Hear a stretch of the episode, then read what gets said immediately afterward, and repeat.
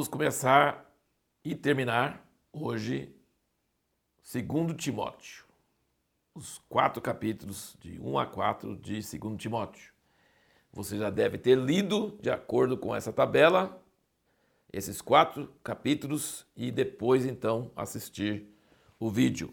E nós vemos que o propósito de Paulo nessa segunda carta tem muitas coisas parecidas com a primeira carta, mas tem muitas coisas também diferentes. Porque essa aqui, segundo nos consta, talvez seja a última carta que Paulo escreveu, que nós temos escrito de Paulo na Bíblia.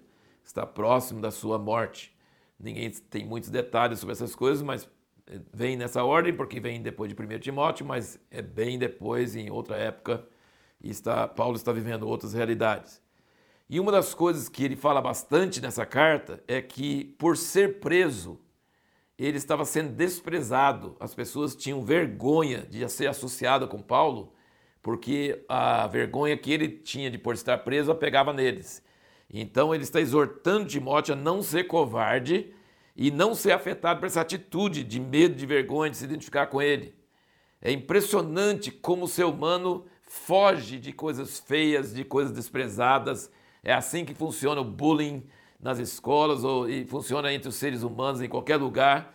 E basta o que aconteceu com Jesus, todo mundo elogiava ele, ele só fazia o bem. Aí foi só cair na desgraça que todo mundo cuspia e zombava e falava tudo. Então é só ver a pessoa em miséria, sem a pessoa ter nenhuma culpa, que todo mundo é, não quer se associar. Todo mundo quer associar com quem tem poder, com quem está bem, com quem está feliz. E ninguém quer associar com quem está preso, quem está sob desprezo, quem todo mundo está se conjurando. Então, Paulo está exortando que sofrimento e perseguição são coisas necessárias, coisas que acontecem. E ele exorta Timóteo aqui para não se envergonhar disso. Ele fala aqui, ó, no versículo 7 do capítulo 1, ele diz: Porque Deus não nos deu o espírito de covardia, mas de poder, de amor, de moderação. Portanto, não te envergonhes do testemunho de nosso Senhor, nem de mim, que sou prisioneiro seu. Antes, participa comigo dos sofrimentos do Evangelho segundo o poder de Deus. E o versículo 15 do capítulo 1 ele diz: Bem sabes isso, que me abandonaram todos que estão na Ásia. Eu não sei quem queria referir, se é o pessoal da igreja, se é líderes, se é obreiros. Entre eles, Fígilo e Hermógenes. O Senhor conceda misericórdia à casa de Onesífero, porque muitas vezes ele me recriou e não se envergonhou das minhas cadeias. Antes, quando veio a Roma, diligente me procurou e me achou. O Senhor lhe conceda que naquele dia ache misericórdia diante do Senhor. E quanto serviço prestou em Éfeso, melhor o sabes tu. Aí você vai no fim da carta, no capítulo 4, versículo 9, ele fala: Procura vir ter comigo breve, pois Demas me abandonou. Você vai ver em outras cartas que Demas era parte da, da comitiva dele. Tendo amado o mundo presente, Demas me abandonou, tendo amado o mundo presente, foi para Tessalônica, crescente para Galácia, Tito para Dalmácia, só Lucas está comigo. Toma Marcos e traze-o contigo, porque me é muito útil para o ministério.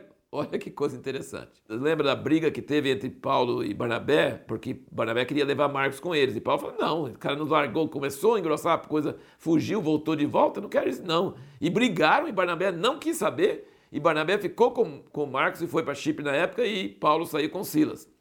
Mas depois, qual foi uma das primeiras coisas que Paulo fez? Ele achou Timóteo. Então, em vez de Marcos, ele achou Timóteo. E Timóteo era filho da fé, né? Ele está escrevendo essas cartas para Timóteo. Só que Marcos agora é muito útil para o ministério para ele, e certamente tinha até amizade com Timóteo, porque está falando, Timóteo, traga Marcos com você, que é muito útil para o ministério. Que coisa tremenda, preciosa ver como essas coisas acontecem e desenvolvem, né? E uma das coisas assim muito fortes que eu acho aqui nesse, nessa segunda carta é que Paulo está exortando Timóteo que você pode despertar o dom de Deus. Capítulo 1, versículo 6, ele fala assim: Por essa razão te lembro que despertes o dom de Deus que há em ti pela imposição das minhas mãos. Então você não precisa ficar passivo, você pode ser ativo. Você tem o dom de Deus, mas não, precisa, não espera o dom de Deus operar sozinho. Você precisa despertar o dom. Você pode deixar o dom adormecer ou você pode acordar. Você pode reacender a chama do dom de Deus em você. Voltando para 1 Timóteo só rapidamente, 4,14, ele diz: Não negligencies o dom que é em ti, o qual te foi dado por profecia, com a imposição das mãos do presbitério. Ocupa-te dessas coisas, dedica-te inteiramente a elas, para que o teu progresso seja manifesto a todos. Ele está falando que a gente pode ter uma atividade. Capítulo 2, versículo 1, ele diz: Tu, pois, meu filho, fortifica-te na graça que há em Cristo Jesus. Antes nós vimos em 1 Timóteo 6, versículo 11, ele diz: Mas tu, homem de Deus, foge dessas coisas. Isso é proatividade. A pergunta que nós fizemos no último vídeo foi: como podemos resumir as exortações de Paulo para Timóteo para nós? Que o evangelho é de graça, mas não é para quem é preguiçoso. O evangelho não é para alguém que está dormindo, passivo. O evangelho é algo que você tem que ter intencionalidade. Você tem que despertar o dom, você tem que ocupar com ele, você tem que fugir das coisas ruins, você tem que ativar as coisas boas. Ele está exortando que você não pode ser passivo. Que se você for passivo, as falsas doutrinas, os falsos obreiros, as, as paixões da, da carne, todas essas coisas vão nos afetar. E você tem que ser ativo, você tem que ser proativo. Essa é a mensagem muito forte da exortação de Paulo para Timóteo. No versículo 8 do 2 ele diz: Lembra-te de Jesus Cristo, ressurgido entre os mortos, descendente de Davi, segundo o meu evangelho, pelo qual sofro a ponto de ser preso como malfeitor, mas a palavra de Deus não está presa. Tanto que não está presa que essa carta durou dois mil anos e chegou até nós e está no livro mais vendido e mais lido no mundo. Já pensou? É, a palavra de Deus não estava presa. Paulo estava preso, mas a palavra de Deus não estava presa. Ele está dizendo: lembra-te. Então você pode ocupar o seu cérebro, você pode mandar na sua mente, você pode ser proativo para que a palavra e a graça de Deus, ele fala assim, fortifica-te na graça. Então tem a graça.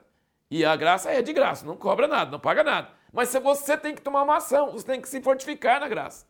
Sabe? Você tem que se ocupar dessas coisas. Você tem que reacender o, dom. Você tem que tomar alguma medida. E aqui no capítulo 3, novamente, aqui, se você ler alguns versículos aqui, parece que você está lendo o jornal de hoje. Paulo, naquela época, nós vimos lá em 1 Timóteo 4, que ele falou sobre coisas que a igreja ia fazer nos milênios depois, e até hoje nós vemos muita coisa das igrejas hoje acontecendo igualzinho, ele fala lá, ele predisse. E aqui ele predisse como vai ser o mundo. Ele diz aqui, capítulo 3, versículo 1, Sabe, porém, isso, que nos últimos dias sobrevirão tempos penosos, pois os homens serão amantes de si mesmos, gananciosos, atrás do dinheiro, presunçosos, soberbos, blasfemos, desobedientes a seus pais, ingratos, ímpios, sem afeição natural, implacáveis, caluniadores, incontinentes, cruéis, inimigos do bem, traidores, atrevidos, orgulhosos, mais amigos dos deleites do que amigos de Deus. Esse é o que mais descreve nosso mundo de hoje. É um mundo que ama os prazeres mais do que Deus. E depois, versículo 5: tendo aparência de piedade, quer dizer, indo para a igreja, sendo religioso, mas negando-lhe o poder. Sabe? Aparência de piedade, mas negando o poder. E aí, versículo 10, ele fala: Tu, porém, tens observado a minha doutrina. Sabe o que é a doutrina dele? É prática, procedimento, intenção, fé, longanimidade, amor, perseverança, as minhas perseguições e aflições. Então, ele está mostrando que é, a doutrina, a sã doutrina, como ele estava dizendo na primeira carta, é a prática, é a vida. Versículo 22 do 2, ele fala: Foge também das paixões da mocidade segue a justiça, a fé, o amor, a paz com os que de coração puro invocam o Senhor. Rejeita as questões tolas e desacessadas, sabendo que geram contendas. Ao servo do Senhor não convém contender, mas sim ser brando para com todos, apto para ensinar, paciente, corrigindo com mansidão os que existem, na esperança de que Deus lhes conceda o arrependimento para conhecerem plenamente a verdade e que se desprendam dos laços do diabo por quem haviam sido presos para cumprir a vontade de Deus. Então ele está combatendo os falsos obreiros, mas veja bem como é que combate os falsos obreiros. Não com argumentos carnais, armas carnais, não com brigas. Ele fala assim: ao servo do Senhor não convém contender, mas sim ser brando para com todos, corrigindo com mansidão. Então ele fala assim: você não deve ficar entrando em argumentos, em brigas, em contendas, em disputas. Não. Mas você deve resistir às doutrinas falsas, mas com mansidão, esperando que não você vai convencer a pessoa, mas Deus vai dar o convencimento para a pessoa. A pergunta que nós vamos fazer para o próximo vídeo é: o que, que é a sã doutrina? Porque nós vamos começar Tito e Tito é um filho na fé como Timóteo foi, e então é importante saber, ele continua no mesmo assunto que está falando com Timóteo, ele vai estar tá falando com Tito também.